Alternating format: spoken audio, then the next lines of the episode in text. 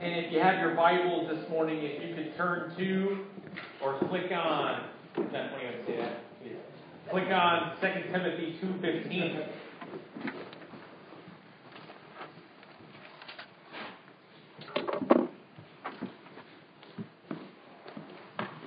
We're going to be starting uh, part two of the um, Standing on a Firm Foundation with Scripture and Bible reading.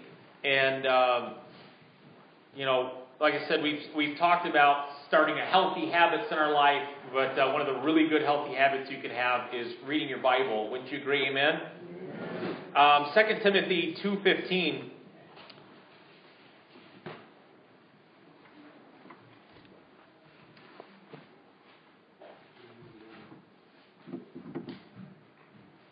Do your best to present yourself to God as one approved, a worker who does not need to be ashamed and who correctly handles the word, word of truth. And uh, we can talk about love all day in the church and we love each other, this or that, but if you don't have truth, love is pretty sloppy, isn't it?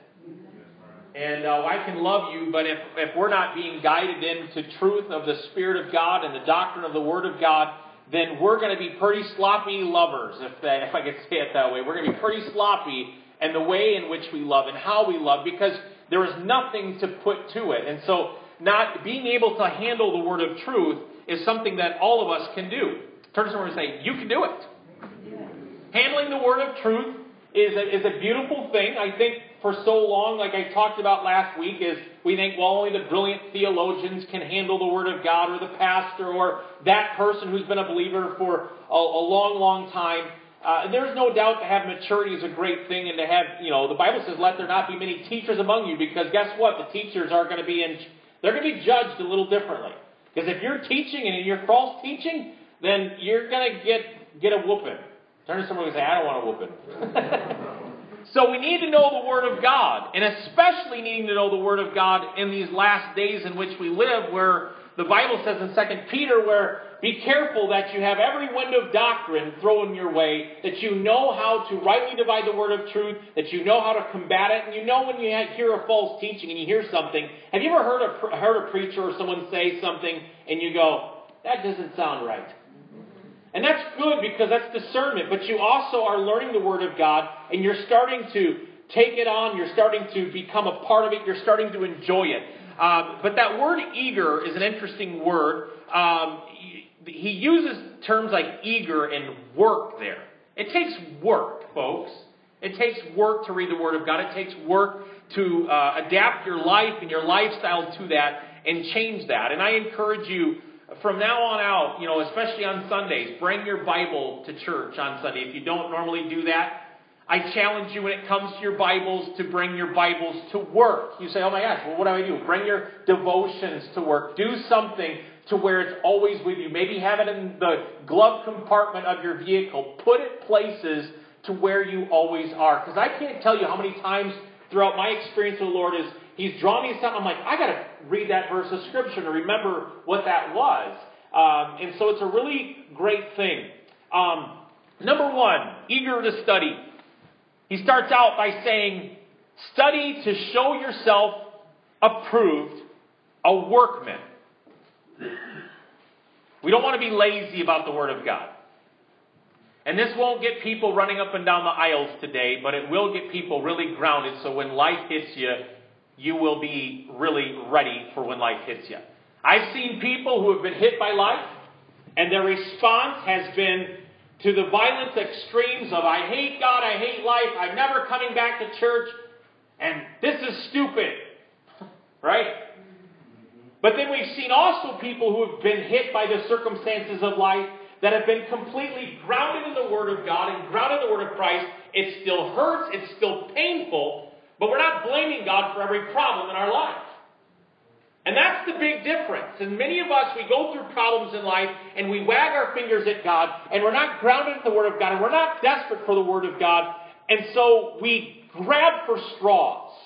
And I don't want us to be a church a body of believers that is just grabbing at straws when life hits us. Eager to study. Folks, one of the things you're going to have to do when it comes to being eager to study is understanding the type of person that you want to become. Again, I've said this before. I'm under the assumption that we're all here because we all want to learn and we all want to grow. And we come to church is because we're not quite the person we want to be, but we're on that road, aren't we? Turn someone over and say, You're on that road. We open our Bibles today because we want to have teaching and we want to get those things in us. So we're starting with the end in mind saying, I want to be that type of person. Paul had a very profound, provocative statement. He said, Follow me as I follow Christ. What needs to happen for all of us is we need to be the type of people that we can say, as we're walking with the Lord, as we're studying Scripture, we can say to the person next to us or behind us, hey, follow me as I follow the Lord. Isn't that pretty intimidating, though? Because that means that we're going to have to live our lives according to the Bible, aren't we? Not the philosophies of man, not the opinions of the day, but we're actually going to have to start taking God at His Word and using His Word for our life. Start with the end in mind. No matter where you are in your Christian faith, we're all on the same page, and it's this page, folks. Are you ready for this? I want to be more like Christ. That's it. We leave here today, and I hope you leave here today with studying the Word of God, not so that you can start piling things on more of your to do list. How many know to do lists? They get pretty big, don't they? We have apps now that can control your to do list and things you can check off and organizing your things. I don't want us to leave here with that kind of thing where we go, oh man, I got to heap another thing on there. No, this is not you somehow making yourself a better version of you. This is allowing Christ to live in and through you. No matter where you are in your Christian faith, we're all on the same page. We want to be more like Christ. And the only way to get there, folks, is not by osmosis. You can't put the Bible on your head. And you can't pray, make me more like you, Jesus. Do you know how you're going to become more like Jesus? Read His Word. You, you, you do the things Jesus said. Jesus said, if you love me, you'll obey my commands. If we don't know the commands of God, how can we love God, right? We love God by our devotion. We love God by our understanding of the Word of God. We basically love God in the parameters and the boundaries that Scripture guides for us. So we become, in the simplicity of Scripture, a very beautiful translation of God. We're the eyes, we're the ears, if you will, of Jesus on this world. We become like Christ. Augustine wrote this The Bible is shallow enough for a child not to drown, yet deep enough for an elephant to swim in. You know, right now, Anne is down there teaching these kids the exact same thing we're learning today at their level. Scripture is shallow enough for a child to get into, but also deep enough for an elephant to swim in. Beautiful thing. The kids right now are learning at their level the very concepts of Christ, and not just the concepts. I hate to say it like that. The very person of Jesus. They're the living and breathing Word of God. They are becoming eager students of the Word of God, and all of us need to be eager again. Start today with a challenge to yourself. I'm going to give you a couple challenges real quick on studying Scripture. Number one, start out your day by saying this I will read a verse of Scripture. Why don't we all say it together? I will read a verse of Scripture. Pretty simple, isn't it? You start your day out wherever you are, if you're in a hurry, do you know it's kind of funny with you know starting and ending your day? If you're in a hurry, there are times I'm in a hurry, and I use that Bible app or whatever, and it's got that verse of the day already for me. I don't even have to so much as think, do I? How many of you have had that Bible app and you got your verse of the day? Some of you had it already today. It's a neat thing. You open that up and it's right there, and you can go forward in that scripture. You can say, "I'm going to read the whole chapter right now," and for us not having fun reading people. We can have them read it to us. No, and it's funny, but it's true because some of us are challenged with the concept of read. I read because I have to. That will always be me. I read because I have to, folks. I want us to get practical about Scripture once again. Now, I love Scripture. I love it. Don't, don't mistake that. What I'm saying, though, is going through this, folks, this can be intimidating when you stare at this whole thing.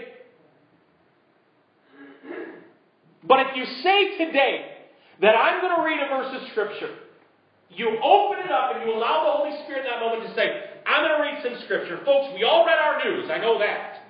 We all read the headlines, and we're already complaining about life, aren't we? Oh, did you hear that? Did you hear this? I want us to understand that the Bible, when it says, is good news. Don't you want some good news today? Don't you want some good news on Monday? Monday's coming, folks. I hate to tell you. Monday's coming with a whole lot of monsters. And you got to be ready for those monsters. I want to be ready for those monsters. And if you're not making the decision in your life and in your mind to say, I'm going to read the Word of God, then don't ever expect yourself to change. You will always be the bump on the log blaming everyone else for your problems.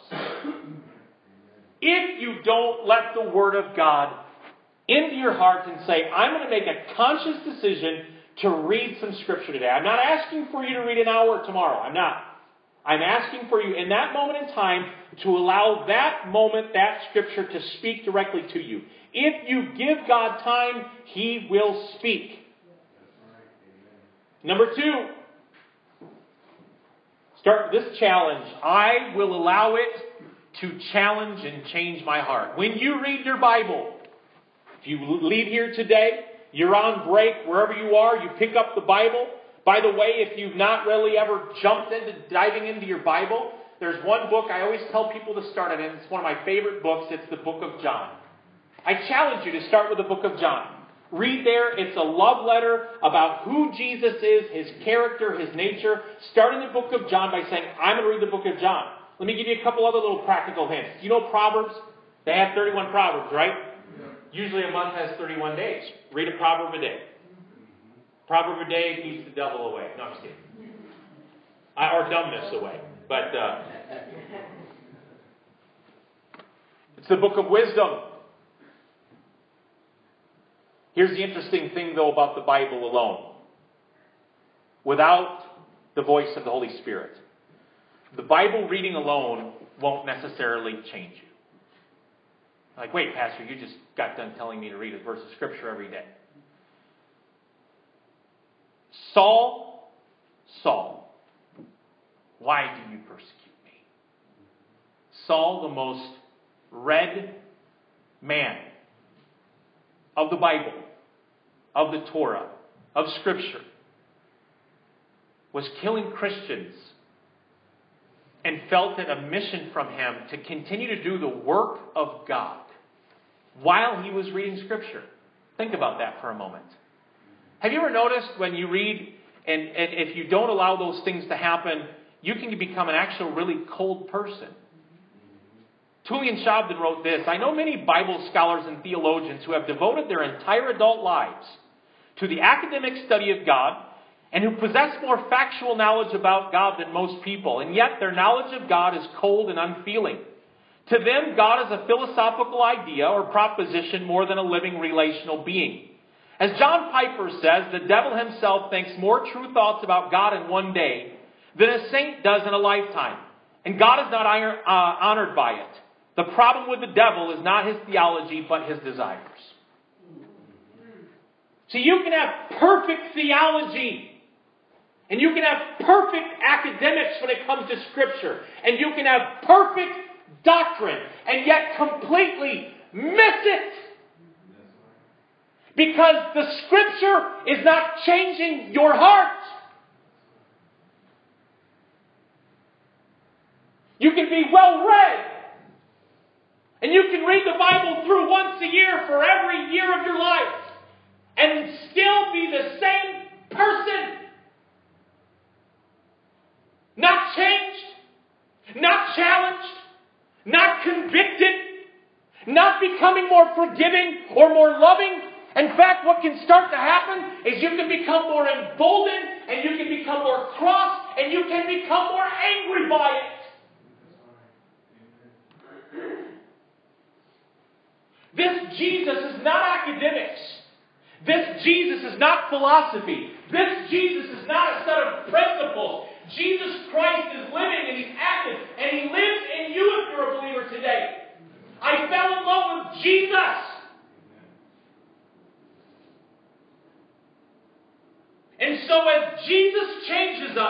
We come to Scripture and we don't allow Scripture to just second what I already know. God, show me in your word if I am steering off. Show me where I've become off. Show me where I'm not hitting the mark. God, show me.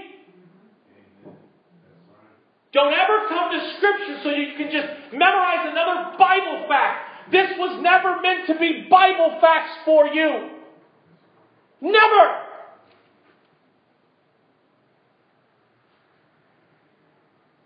Never forget T.D. Jakes, one of my favorite preachers of all time. People talking about how anointed they are and what they've done with the Bible and this and that. He said, Man, there's a little old lady making chicken in the kitchen that's twice as anointed as you are, brother. Let us not forget that it's not all of our accolades. And I appreciate this. My, my children, they're in, uh, my littles are in Awanas and they get to memorize scripture and things like that and they get their little badges. And it's a beautiful thing because once they memorize so many scriptures, they get a, a mark, a, you're doing great. And I think sometimes us as adults, we want somebody to give us a little badge and say, well, I memorized these for. I'm like, great, that's wonderful. But is it changing you?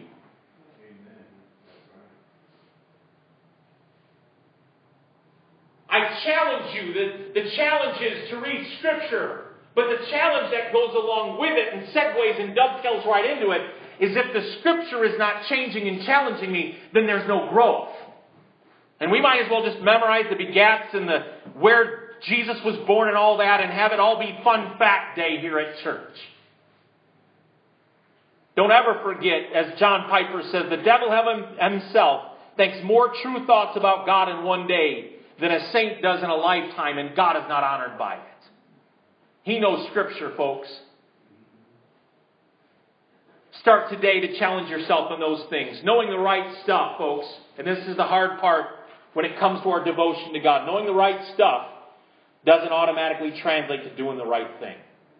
How many know a lot of people who know a lot of right stuff, but they're not doing the right thing? Doing the, knowing the right stuff doesn't mean that you're going to do the right thing. I don't know if you know any Christians that have sinned around you. You know, has anybody sinned around here this last week? Okay, good, four or five of us. So we know, we know, don't we? We know. Our conscience tells us we sin. We didn't do the right thing, though. And what Scripture does, and through the power of the Holy Spirit, I have hidden your word in my heart so that I may not sin against you.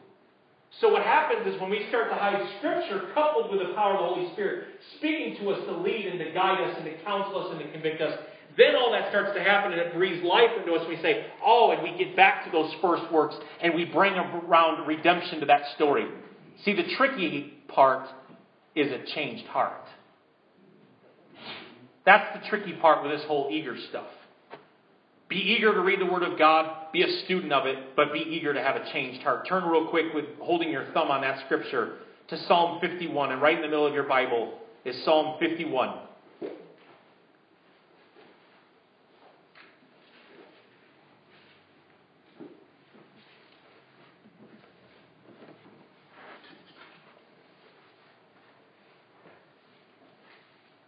David had fallen into sin. This is a man after God's own heart. Saw a girl, liked what was going on. I like her, called her over. They had their thing, had a kid.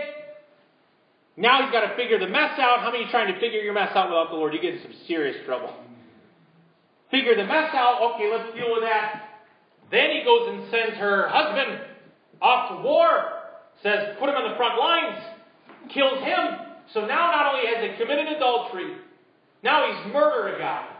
And then he covers it up. And this is a man after God's own heart. New scripture. He's a sitting king.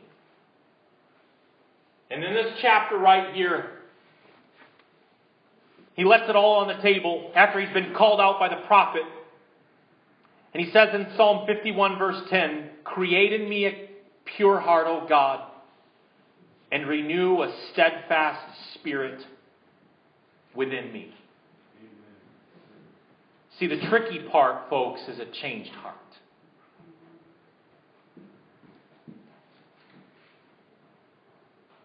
create in me a clean heart. Second thing I want us to understand is once we get into our scripture, once we get into the Bible, you know, we, we start to get knowledge. And knowledge is great, but the Bible also says this knowledge puffs up. You know, I'm not, I, I, I hate what ends up happening when you get into a situation where you start to know too much. You know too much and it's too good for you and you've got it all figured out. And so when you're talking to someone, they're just like, you know, sometimes it's kind of like talking to the computer programmer on their phone. They're like, okay, click this button. Have you ever been there trying to get a troubleshoot something? And they think you know what you're talking about. And I always preface it like this Listen, man, I know nothing. And I need you to talk to me like a kid again and tell me what button to click. And, and we'll get there. And so, but they're in a hurry. And so what ends up happening with us is we have knowledge and we start to just assume everybody knows what we're talking about. And we go to places and we do this in, in church and we just think, well, everybody just should know. You know, it's beautiful in America that even though we have the gospel here and we're free to preach, there is a whole lot of people that don't know Scripture and don't know Christ. And it's a great opportunity for us to become like a child once again and to step foot into those people and raise them up. But we've got to be eager to jump in with that knowledge. Zeal without knowledge is not good, right? But knowledge without zeal is pretty boring. Turn in your Bibles to uh, the Scripture. Eager in Greek means to exert oneself, make every effort, give diligence, make haste, be zealous, strain every nerve. When you get the Bible in you, it will cause you to step out and be eager to get involved with what God is calling you to be and to do. As you grow in the Lord and as you mature in the Lord, it's not good enough for you to sit and just get a bunch of scripture in you. You must get it out. You know what's great is when you start to use scripture for people that are having problems. You know, there are promises that we get into, and the Bible says, Forget not all my benefits. All the scriptures are there for us to, to grab after, after we know those promises. You know, when you start to get involved with people's lives and actually give them scripture and speak scripture over them and bless them in the name of Jesus, it's a powerful thing because you're eager to jump in. One thing I want you to understand this Bible and how powerful it is is every person that jumps into it gets changed in a miraculous way and they do crazy things for Jesus. God is looking for partners.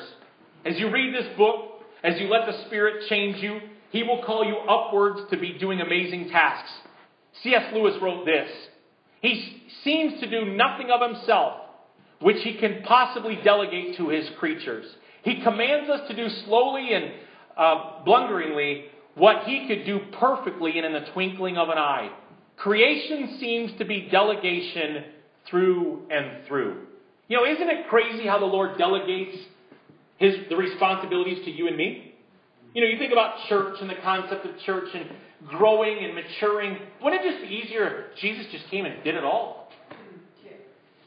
But he gives us the responsibility to be the body of Christ, to be his hands, his feet. What will make you different in this book? What will make you think differently about the situations you're facing? How will you act differently? Will you be the person that you thought you would never be? You know what's crazy too when people come to Christ and they start to change and God starts to call them to crazy things. You know how the people around those people, when they're going through those changes, start to scratch their head and say, Oh, I can't, well, who is, you know, because they're seeing the old person. See, when you're around people you're around with all the time, you never, you never give them the benefit of the doubt, do you? You give everyone else the benefit of the doubt. When you're around people and you see their imperfections, but watch as they start to grow and as they start to do things a little differently and act differently and respond a little differently. That's the metamorphosis that that person's going through by the Holy Spirit through the Word of God. But the problem is for all of us is when we're around people that we know, we never give them the opportunity to advance. It's usually us kind of holding back them and we see them in a past light. Folks, don't be the person that always sees somebody in the past. You and I have to be eager to see people in the future. That's how come when we see people maybe have been involved with sin or problems or setbacks, we're always the first to go, I can't believe they did. Oh, oh, that person. Oh, look. Oh, look at them. Oh, everyone turns around and goes, ooh. That's what we do because that's all we know. And when we become eager to jump in and to work, it's an amazing thing that takes place because God says He wants us to be His hand and His feet. Billy Graham says this We are the Bible the world is reading. We are the creeds the world is needing. We are the sermons the world is heeding.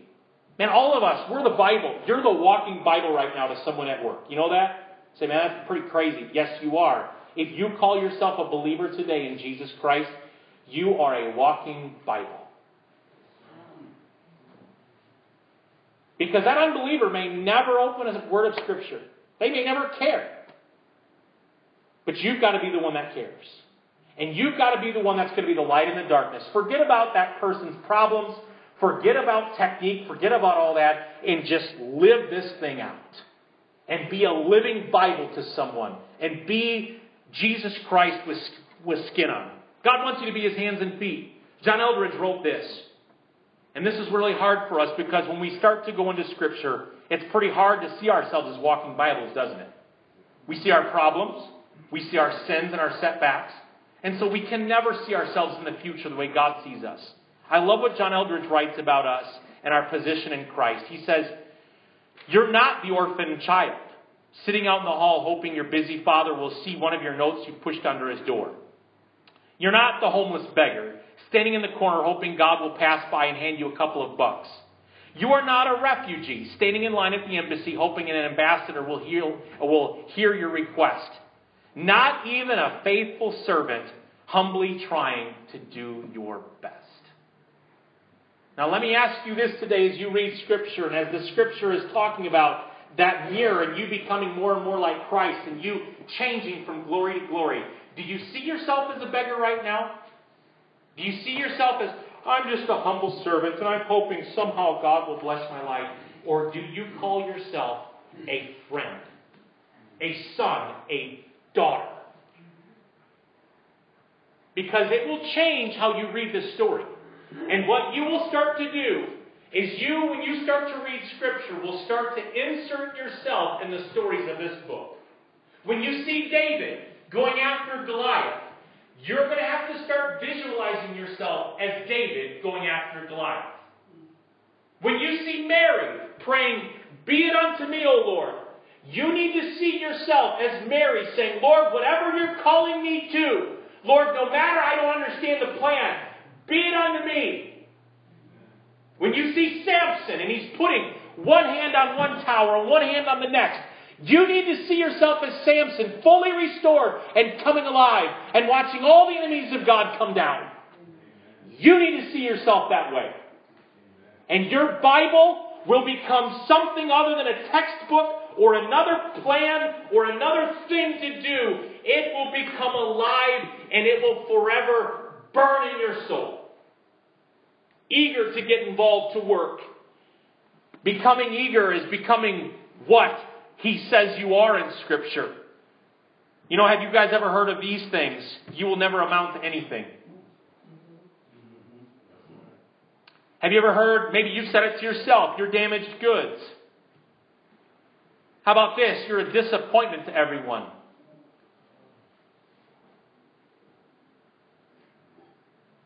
Maybe you said this to yourself about love. People always let you down, so don't open yourself to them. See, we can read Scripture all day. We can pound it. I can throw it.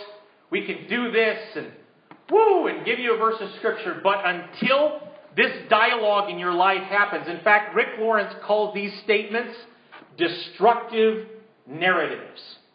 You have a narrative in your soul right now, and no, Moses himself, walking down the middle of this aisle with his old sandals on, won't change a thing in your life because you have a destructive narrative.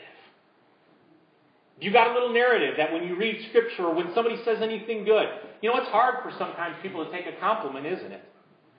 Because we've had a constructive or a destructive narrative, and we need to be constructive in our life. And as we become eager to work, when we see problems arise, man, we're not part of the problem. We're problem, we're problem solvers for that. We become very inventive, and we become uh, thinking outside the box and we become very constructive as opposed to deconstructing. And I want you to say this with me.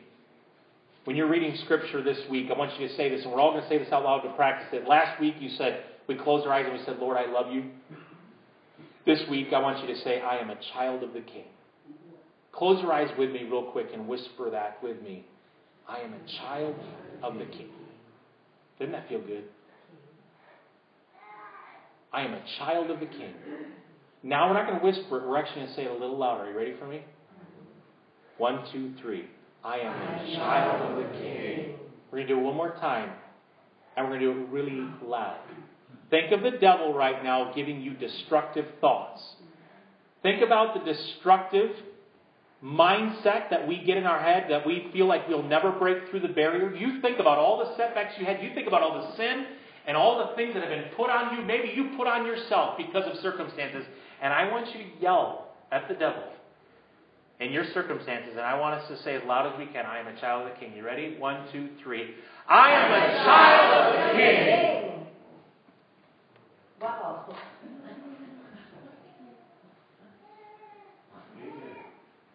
Becoming eager is to become useful. Ralph Waldo Emerson said this the purpose of life is not to be happy, it is to be useful, to be honorable, and to be compassionate, to have it make some difference that you have lived life and that you have lived it well. Folks, I am telling you today the goal is not your personal happiness. And in America, we're supposed to be the happiest people in the world. Are we? Right? And we're not. And we chase after things and we chase after stuff. And we have these destructive mindsets and we go after this and we go after that, looking for personal happiness. And folks, you can have purpose today if you become eager to work and eager to establish the kingdom of God in your life. Lord, use me. What a beautiful thing. Pray that prayer this week. Lord, use me. And you have to be very careful when you pray that, by the way, because when we say, Lord, use me, we think God might be calling us to go to this place and do this and to leave that and to go after this beautiful thing that God has for my life. You know what? When God says use, when you say, Lord, use me, right now where I'm at in the middle of this thicket, and these weeds and these briars and all these situations, Lord, use me. Because what the Lord is going to have you do is He's going to have you start going after things. I remember me and my dad went hunting for pheasant years ago, and it was a dreary day. The pheasants weren't going anywhere, and we literally were just climbing in these thickets, and we were in the middle of all this stuff. And I was looking for a pheasant, and you know what? When you seek after something with all your heart, the Bible says you will find it. And when you start looking for things in the thickets and those treasures, as opposed to cursing the thickets and cursing your circumstances and saying, oh, I just wish I had a better job and I just wish I had a better marriage and better kids. Well, folks, you're not going to get any of it until you get to work on it. And giving up is not an option. You must become eager once again. And I remember climbing through that and I saw that pheasant and it was the best feeling in the world. And I went, here we go. You know, the problem was I shot the pheasant like five feet from it. There was no more pheasant. Telling my dad, I'm like, Dad, I got him. And we're looking at it, we're like, was that a pheasant? But you know, the beautiful treasure of the hunt and going after it is, you know, you can become eager once again in your life where you're at. You can. You can get eager to jump in, both hands, both feet, and go after it. You really can. See, the problem is, again, when we say, Lord, use me, we're thinking of Paradise Island over there. No! It's the weeds right now. And you're going to have to become eager again to see those weeds and to see life bloom up in that. Me and Rod were talking. Me and Rod are the flower guys here. We love flowers. We're like flower power children over here. Telling Rod, we saw in the news the other day, in Death Valley right now, what's going on? It happens every 10 years, but right now in Death Valley, they've got what's called a super blossom going on. And if you look at it right now, there's thousands of these yellow flowers, and in the middle of Death Valley, it's just full of beautiful flowers. And it happens every 10 years, a super blossom. Folks, I'm going to tell you right now, you can have a super blossom of God's Spirit if you see the things that God has for your life and you become eager to apply God's Word to those things. But you're going to have to be useful once again. Because sitting around complaining ain't working. Turn to someone and say, it ain't working. This is how you must approach your daily tasks. We ask this question when am I getting out of this mess? That's all of us. When am I getting out of this mess? You might be going further in. the most not promising verse of Scripture that we blow out of context is The plans I have for you, says the Lord. Plans to prosper you and to bless you. That's our hallmark card. And then we read the Scripture further, and they were in Babylonian exile, and they would be there for a long time. So we can get silly with these promises. And we can take them out of context. We can do whatever we want. But when we start rightly dividing the Word of God, we say, well, wait a minute, what are you saying? Well, He said, listen, you better have kids. You better build houses. You better make the best of this life because you're not going anywhere. Well, my golly, I wanted the best life now. You can have the best life now. In the middle of your circumstances, you can have the best life now. When am I going to get out of this mess? Doug Sherman writes We represent God and His interests by how we approach our task at work and home, and by the way we relate to people. We get the honor of joining Him in the good work God is already doing. Isn't that neat? God's already working in your home. You know that? You're just going to figure out what He's working on. Because His priorities are not your priorities. You have to line yourself up with His priorities. We wake up every morning to a king who has significant plans for us this day. Can you imagine that? A king who's got significant plans for us this day. He's got plans for us. Specific tasks for us to do that will contribute to his eternal blueprint for human history, Doug Sherman writes.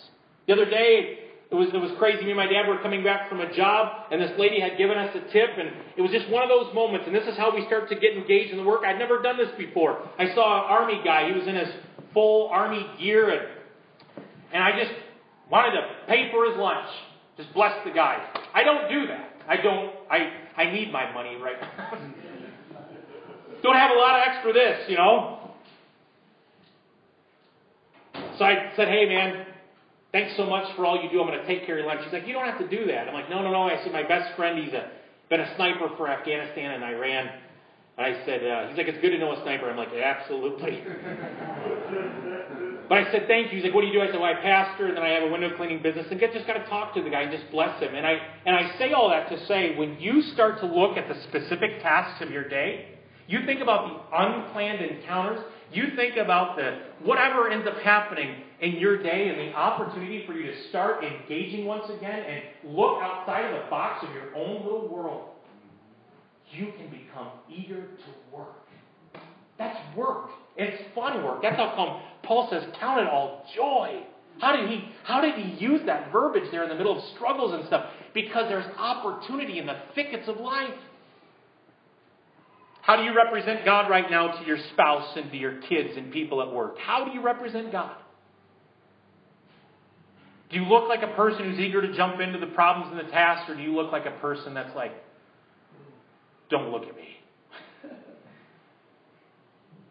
Would you be called zealous in what you're doing right now?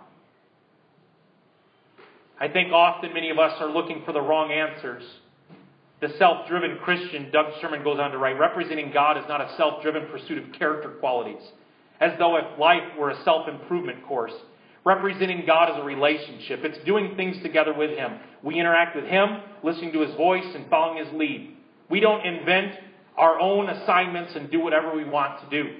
Rather, as in military, we seek direction from our superior and we carry out the direction while trusting him for strength and ability we need. See, we don't just invent what we want to do today. We don't get to do that. We don't just say, well, I want to do this today. God's not asking you to do that today. God might be asking you to do something completely different. I love how he says we don't invent our own assignments or do whatever we want. You know, I think about our house, and I had we had intercessors praying for 24 7 around the day so me and Ann could move. I really wanted to move. And then you kind of look at your own assignments and what God wants you to do. Maybe God had me and Ann there and has us there for the neighbors next to us.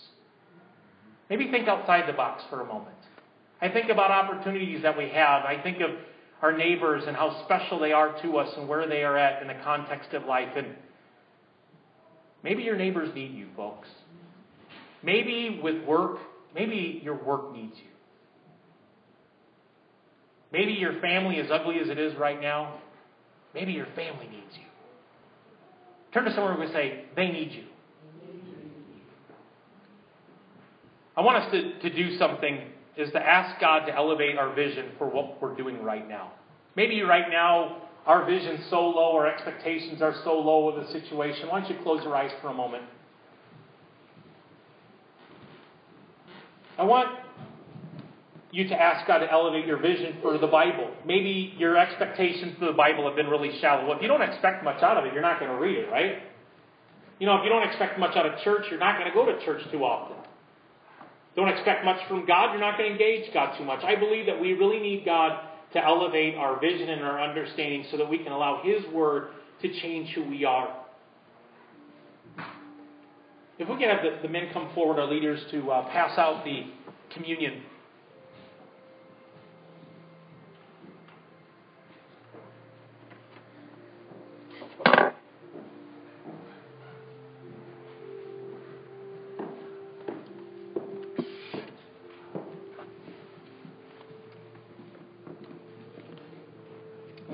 Bowed and every eye closed. I never ever want to leave an opportunity left unasked. But maybe today you don't know Jesus Christ as your Lord and Savior. You don't have fellowship with Him, and you don't know Him as your friend. And the power of the cross maybe is speaking to you today, and you say, you know what? I need Jesus Christ in my life, in my heart. Jesus does offer forgiveness. And much more than just forgiveness, and much more than paying a debt. But He gives you a friendship. He is with you forever. He gives you the guarantee of heaven and eternity and a blessing of that. But He signs, He seals, and delivers you. And today you want to know Jesus Christ for your life and to have Him as your friend. Why don't you raise your hand today? I want to pray with you if anybody here doesn't know Jesus Christ as your Lord and Savior. The second part is we're passing out the communion. We're taking the bread and the wine, the bread representing his body, and this wine representing his blood. I want you to think about your life and your relationship with him and the friendship that He's established with you. He said to do this in remembrance of me, to never forget. And maybe it is a recommitment, and you've got to solidify some things and take seriously and become a worker, diligent according to the Word of God. And you've been diligent about a lot of other things, and maybe you have some good habits here, good habits there, but spiritually speaking, God is speaking to you, say, I need you to be diligent about my Word again. I need you to take my word seriously. Maybe God's calling you today with every head bowed and every eye closed. You say, you know what? God's speaking to me to become a workman of Scripture. All of us need to become better at it. I, I'm not, but you specifically are really called where God is speaking to you in that, and God's calling you out for that. I want you to raise your hand today so we can pray together. If that's you, why don't you raise your hand? Thank you. Thank you. Thank you. Thank you. Thank you. God's calling you to be a workman.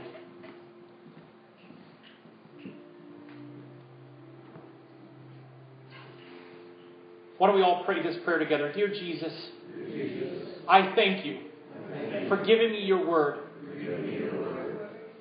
as my guidepost, to lead me, to take me where I need to go.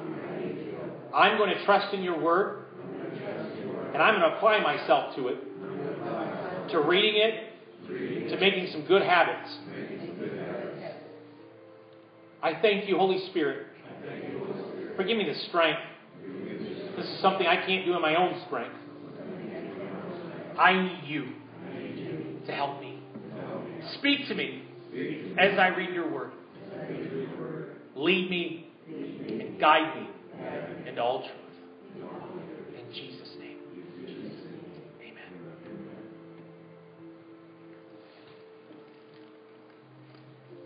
You can take your bread and juice and get that ready. I want us to celebrate Christ's power, His grace, His love. You think about all those qualities, and you think about how no matter what we've been through, no matter what we've done, Christ is always there. He is all sufficient. Why don't we just take a few moments just to recollect the power of the cross for our life, no matter how nasty our scenario is, that Jesus is right there, that He is standing at the door of every Christian's heart saying, Let me in.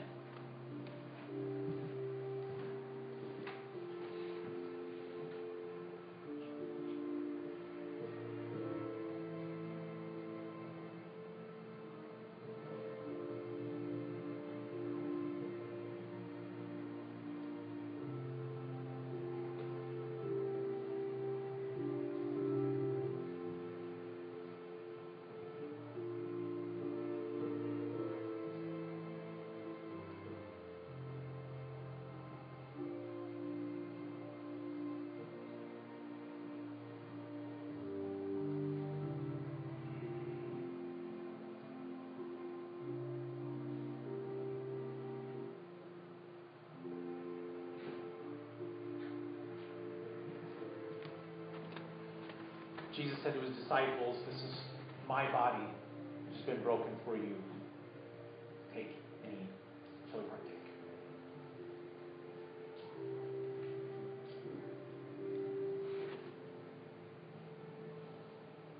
Raising the cup. Glad this wine represents my blood, which I shed for you, which has been poured out.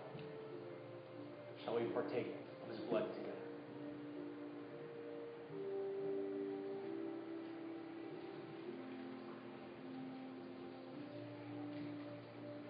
Father, thank you for this day. thank you for your willingness and your eagerness to jump into our lives. For your willingness and your eagerness to forgive us. For your willingness and your eagerness to love us and to care for us. That you never sleep and you never slumber, that you never take a break on us. God, thank you for today for that. Thank you for the blood in your body which was broken for us. And Lord, we take that this week, and we go in this week and help us to be eager servants. That we're going to jump after this, that we're going to go into this, that we're going to go deeper into Scripture and Bible study and getting around people that want to be in the Bible and getting around those, Lord Jesus, that can lead and help and guide us. Thank you for the teachers that you provide here at this church. I pray your anointing on them, Father, to give them wisdom and counsel the words to say, the words to speak, Father. We thank you for their devotion to get into the Word of God and their eagerness. And may that spill over onto us, Jesus. We thank you for that. In Jesus' name we pray. And everyone said, Amen. God bless you this week. Really, really good. Don't forget, fellas, Taco Tuesday and ladies continuing on the back more. And don't forget tonight, uh, we're going to be jamming here. We'll start. We'll be here at 5:30, and then uh, concert, and then it'll start at 7:15. It's not too late to ask your neighbor to come. Amen. Love you guys. Have a great day.